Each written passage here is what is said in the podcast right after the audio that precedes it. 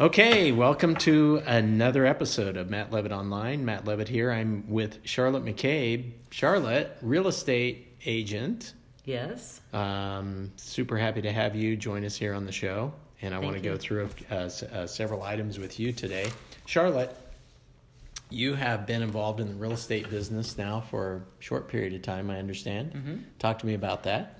I think it's been 18 months now that I've been in real estate. And how did you get into, you're certainly not new to the business world. You've been involved in business for a number of years. I've been in sales my whole life. Okay. Starting with, I've sold a lot of things, both inside and outside sales. Okay. And had always been in sales my whole life.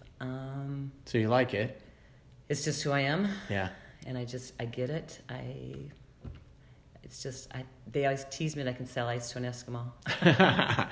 Well, there's certainly a lot of things. That's why I like talking to you, because in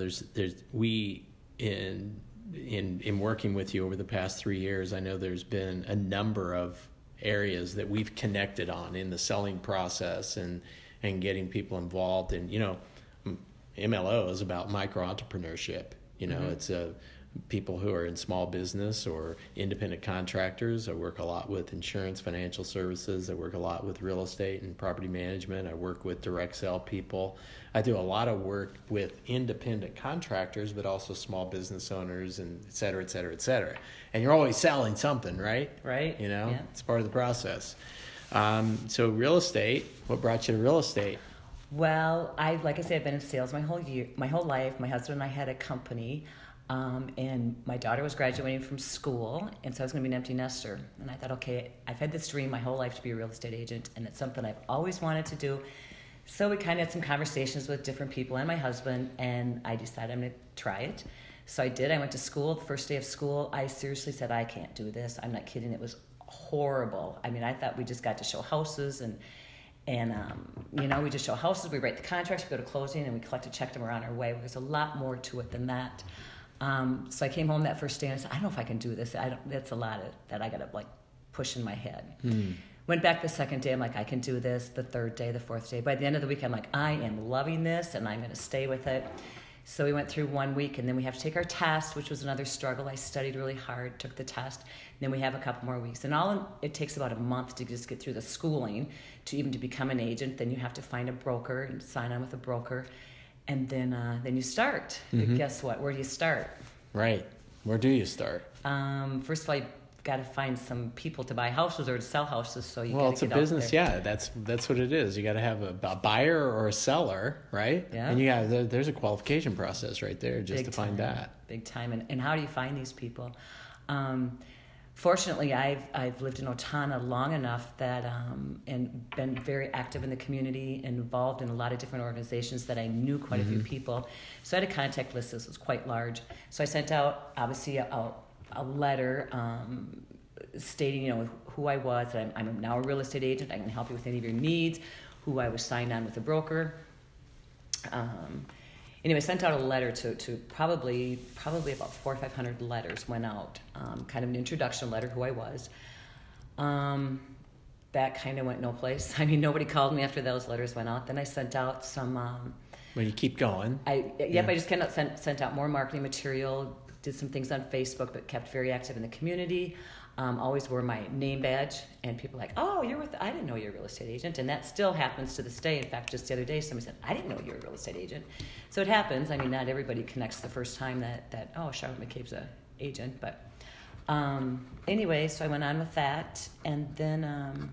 So it's one of the big things you're talking about. First of all, I mean, I've been around a lot of real estate agents. I've worked on both sides of that as an investor. And property management, et cetera, et cetera. And one of the things that I've realized is that it doesn't happen overnight. That's a business that takes a while to cultivate. Because how often do people really sell or buy a home? Right. It used to be 7. I think I don't even know what the numbers are now, but probably it's 8, 9, 10 years. Probably, yeah. So just because you maybe send out people and you put your letter out to them, or they have a magnet on their refrigerator. I don't know if you do that, but I have done that. Okay, so you know, they might not be interested right then to be getting involved with selling their home, and they may not be interested in buying a home. But you do have buyer and seller opportunities. Do you work both sides? Yes, I do. Yep. Okay. So you do listings, but you also do take people and show them. Okay. Yeah. My very first one I did was a listing. Mm-hmm. The second one I did was just a buying. So sometimes you have, what you really like is when you have a buyer that wants to buy and sell their house, because mm-hmm. then you get two sides. And the real goal is to list a house and then sell that house, because then you get two sides. Right. Yeah.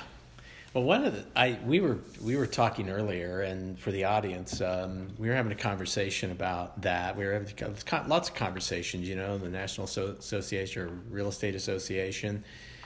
It's like 1.3 million people now mm-hmm. in North America. I mean, it's huge, it's massive, and you have all kinds of opportunity to learn and to continue through the process of, you know, how to communicate, how to generate leads, how to.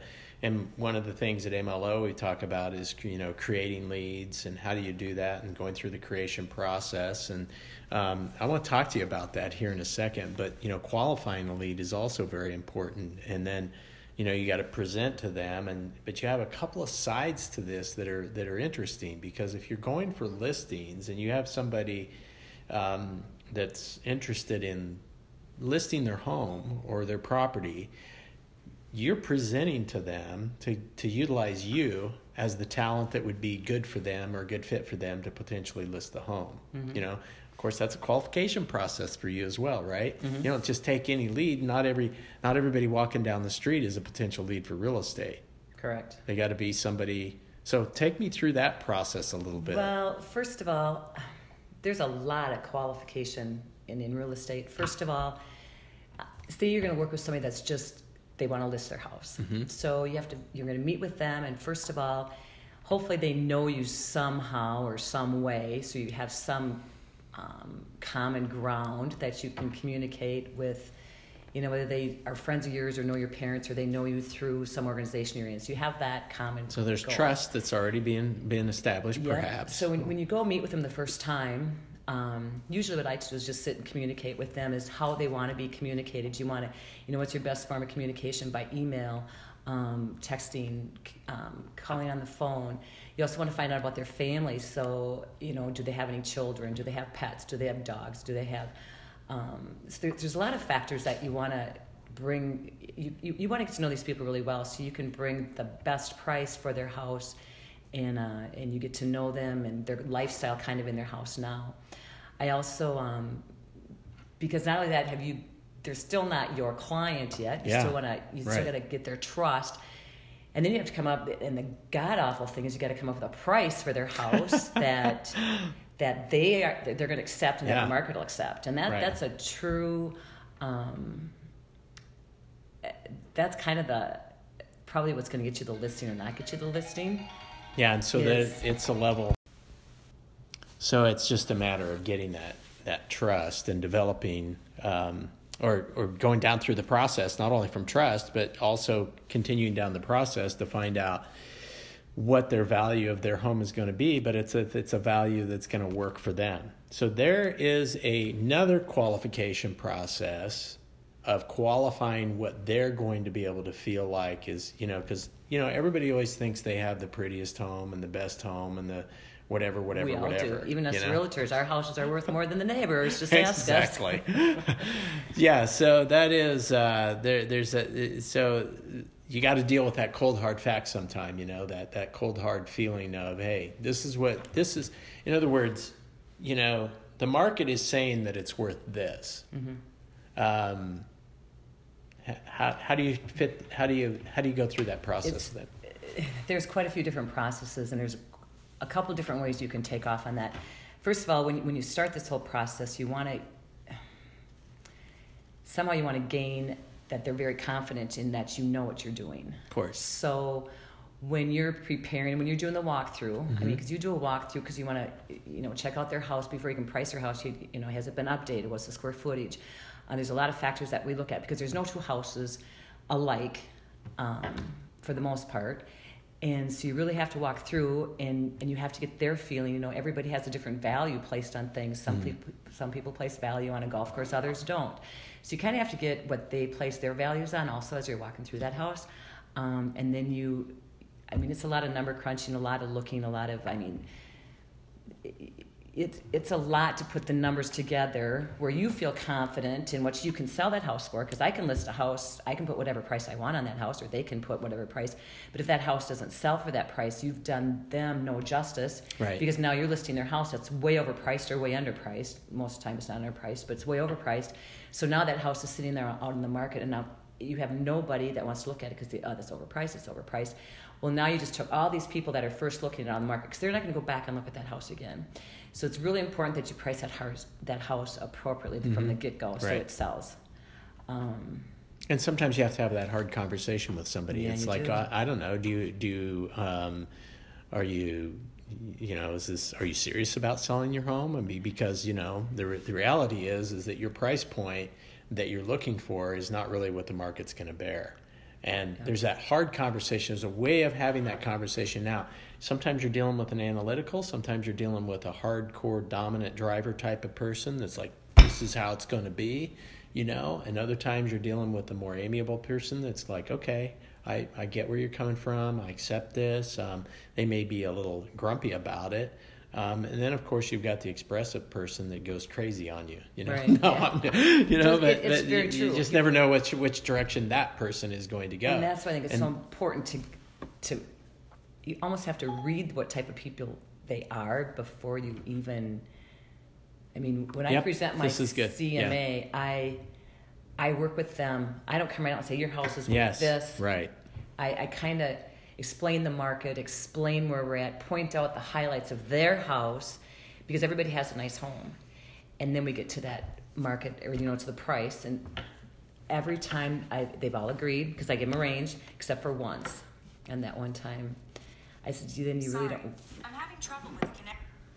Then I says, you really don't want to sell your house? She goes, no, I don't have to sell my house. I just want to see if it's going to bring this much. It's funny, Siri just set off my other phone. Isn't that funny? Just talking. Somehow I laid my arm on it and it set off the other phone. No. Sorry about that. Let me dump this other phone somewhere so that doesn't happen again. So the interesting thing about what you're sharing here is your years of experience in selling inside, outside. You start to develop this pattern or social intelligence of people and what their behavior is going to be, or how it's going to, you know, once you get your field of expertise down and you become confident with what it is that you're involved with, that years of social intelligence that you've created, that you've been involved with, or your emotional intelligence of other people, or EQ, it's also called, starts to shine through, and that's how you have been able to take what takes, you know, most realtors a couple, 3 years in some cases before they ever move a home, but to have already had such great success like you're having right off the bat, and only being involved here in a year and a half, and you're already, you know, making records, you know, not cutting records, but, you know, because you're not, I don't think you're a singer, are you? No, not that kind of records, but you're actually you're actually producing business at a level that most people don't ever do, that's only been in this arena for as short a period of time as you. But you're applying all these things. We talked about this in a previous conversation about creation, about creating the lead and the lead generation. And knowing, you were mentioning, I want you to share this about, you know, you were in a situation, we were talking about you were up in the cities and you were in a situation where you were totally like ran into somebody and started to struck up a conversation, and you wound up with business, right? Transacting business. How'd that happen? It's. And does this happen often? A lot of times, it has happened to me more than once, but it's just striking up a conversation with somebody. Randomly, we were just talking, you know, and pretty soon it's like, well, what are you doing? What are you doing? And pretty soon you're sharing business cards, and pretty soon you're. And this, it didn't happen like I'm just walking around handing out my business cards, but it's getting to know people, and they get the confident level in you, and then maybe the professionalism just shines through her. It's just getting to know people and getting them to trust you. It's not that I'm out there trying to get people to trust me. It just happens. It does happen. I mean, it just because they feel comfortable. Well, you're engaging. You're engaging with them, and when you engage with somebody, the connection starts to happen. You're reading their emotional intelligence, whether you ever study that or not. You're reading the type of person that they are and understanding how to reflect what's going to work for them and whether or not you happen to have something for them. Mm-hmm. Well, it's a very interesting conversation that we're having. We had talked about how you operate with creation, creating leads, qualifying. I mean, you're getting leads because people have known you in the community. You're qualifying them because once they contact you and they're interested in buying or selling, well, then that in this arena, that's a pretty qualified lead, we hope. But just because somebody wants to buy something doesn't mean they are qualified to buy something, right? Yeah, that's right. You got a whole other qualification process to go through. Yeah, there's... just because they make clients say, hey, I want to buy a house. Well, it's just not that easy. You have to, first of all, we want to find out if they're financially qualified. Then we want to find out, is that the proper home for them? There's people sometimes that look at houses that I'm thinking to myself, that's not going to work for them, but I don't know what their values are. I mean, yeah, he may like to golf, but he doesn't want to live on a golf course, or he may like to fish, but he doesn't want to live on a lake. I mean, so there's a lot of different factors that you take into. Once again, it's getting to know your client and what their wants and needs are, and try to blend them together. You're listening. You have to be a good listener. Huge listener. And ask a lot of questions and listen. I love that. That's definitely part of the process. You sound like someone, and I know this in being around you, that preparation is an important piece to the puzzle. It's key. It's really key. In many areas, right? In every area. Key. I always say it's better to be over-prepared than under-prepared. I've got caught a couple times being under-prepared because I was just assuming, and never assume because you know what that stands for. But you should always be prepared. I mean, when you're going to meet with that client, have everything you need with them. Have... I know sometimes people are like, I'm not going to go through all that work. What if they don't even, they don't even want to buy a house from me, or they don't even want to list a house with me. I think by going in and being prepared, that could change their mind because, whoa, she had everything right here. Mm-hmm. I know she's going to take care of me. Have you ever walked in and not been prepared? Yes, I have. Yeah. Okay. And this is what makes a difference, They just, I thought, okay, I'm going to go meet with them. We're going to sit and visit. I'm going to get to know them. I'm going to do a walkthrough on their house, which we did. And at the end of that walkthrough, they're like, well, what do you think we should list that at? And I'm like, well, I'd like to look at some numbers. And they're like, no, we want to sign the contract. We're ready to go. And I was not prepared. And if I would have done a little bit more research and kind of went in there knowing a little bit about the house that I did, I probably could have ran some numbers and came close, because they already had a number at the top of their head, which at the end it came right where I would have priced it anyway. So mm-hmm. It was. Did you feel a little awkward? Very awkward. Yeah, very awkward. About not being prepared. Yeah. Underprepared is an awkward place, and also steals away your confidence when you do that. Absolutely. Yeah. So being prepared, big deal. We're in a, I think any type of income producing or any type of revenue generating type of activity, which is meeting with people in your business, revenue generating activities, we have to be super prepared, mm-hmm. because that's what writes your paycheck. Right. And the difference between, I know what commission rates are on, and the average home is selling for about $200,000 in this market. Just on an average, you're looking at $5,000 to $6,000 of commission right there. Just on average of just blowing it by not, being prepared. Mm-hmm. And if you're not prepared, and you start and you do that a couple of times a month, well, you're going to lose confidence. Number one, that's going to hurt your situation, your ego. And it's going to cause you to head down a path that's going to be unproductive and not. I was just going to say about the confidence, because if you're going in there and they're asking you questions, that all of a sudden your confidence level is going to go down, and their confidence level in you is going to go down. Yes. So you have to. Yes. yeah, there's, like I say, over-prepared. Yeah, be over-prepared. Big one. Be over-prepared. Well, anything else? We've got just a minute and a half or so here, and we're going to be closing out, but anything else that you want to shine on? I guess it's really know your audience, know who you're presenting to.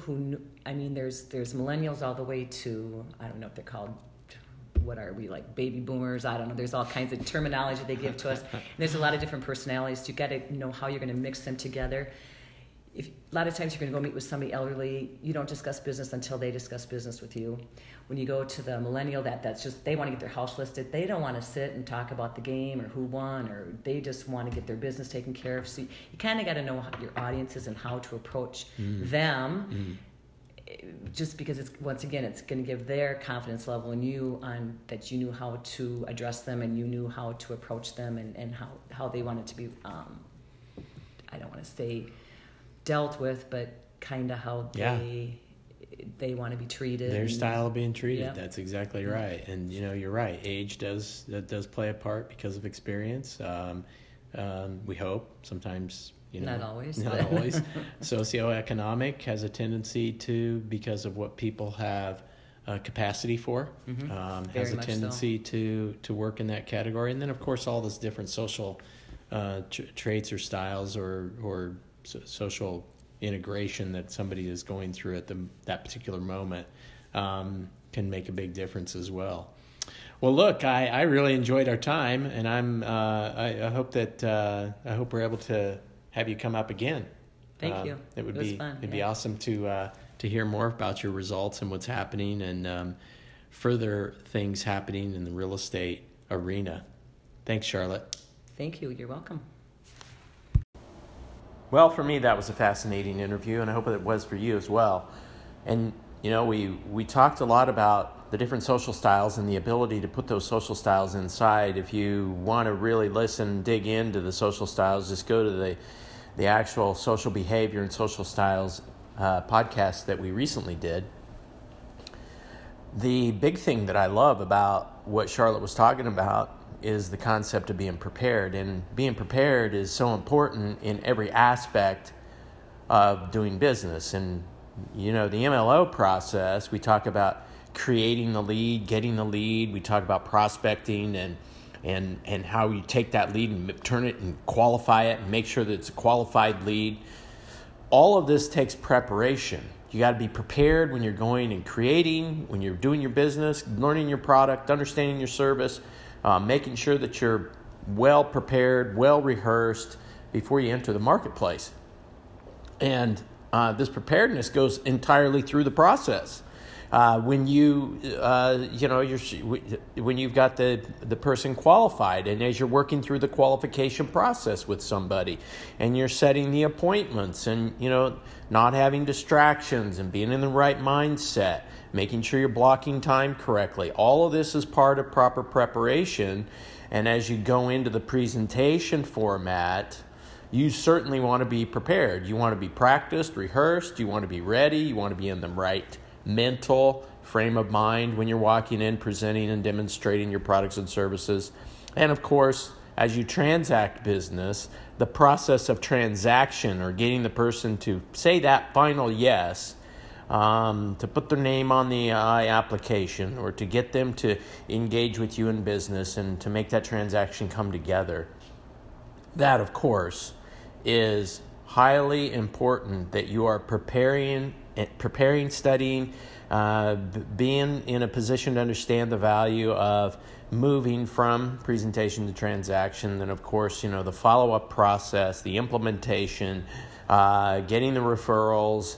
These are all really highly tactical things that we need to be doing in order to be highly successful. And so I hope you enjoyed the interview. I think it was a great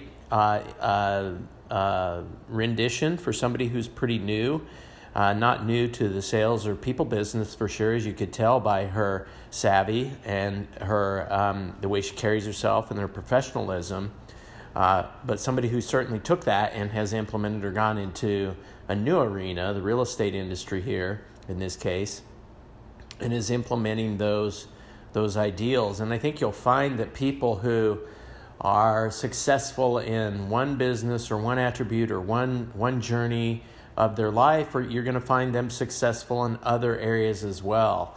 And so a friend of mine recently said success leaves clues, and those clues are the clues that you want to look at as to what they're doing, how they're doing it. And this was a great example of a successful person who's now turned her passion of wanting to be in the real estate market and help people get what they want, and now she's highly successful in that arena. Well, that's it for me for another another edition of Matt Levitt Online. Thanks for listening. Goodbye for now.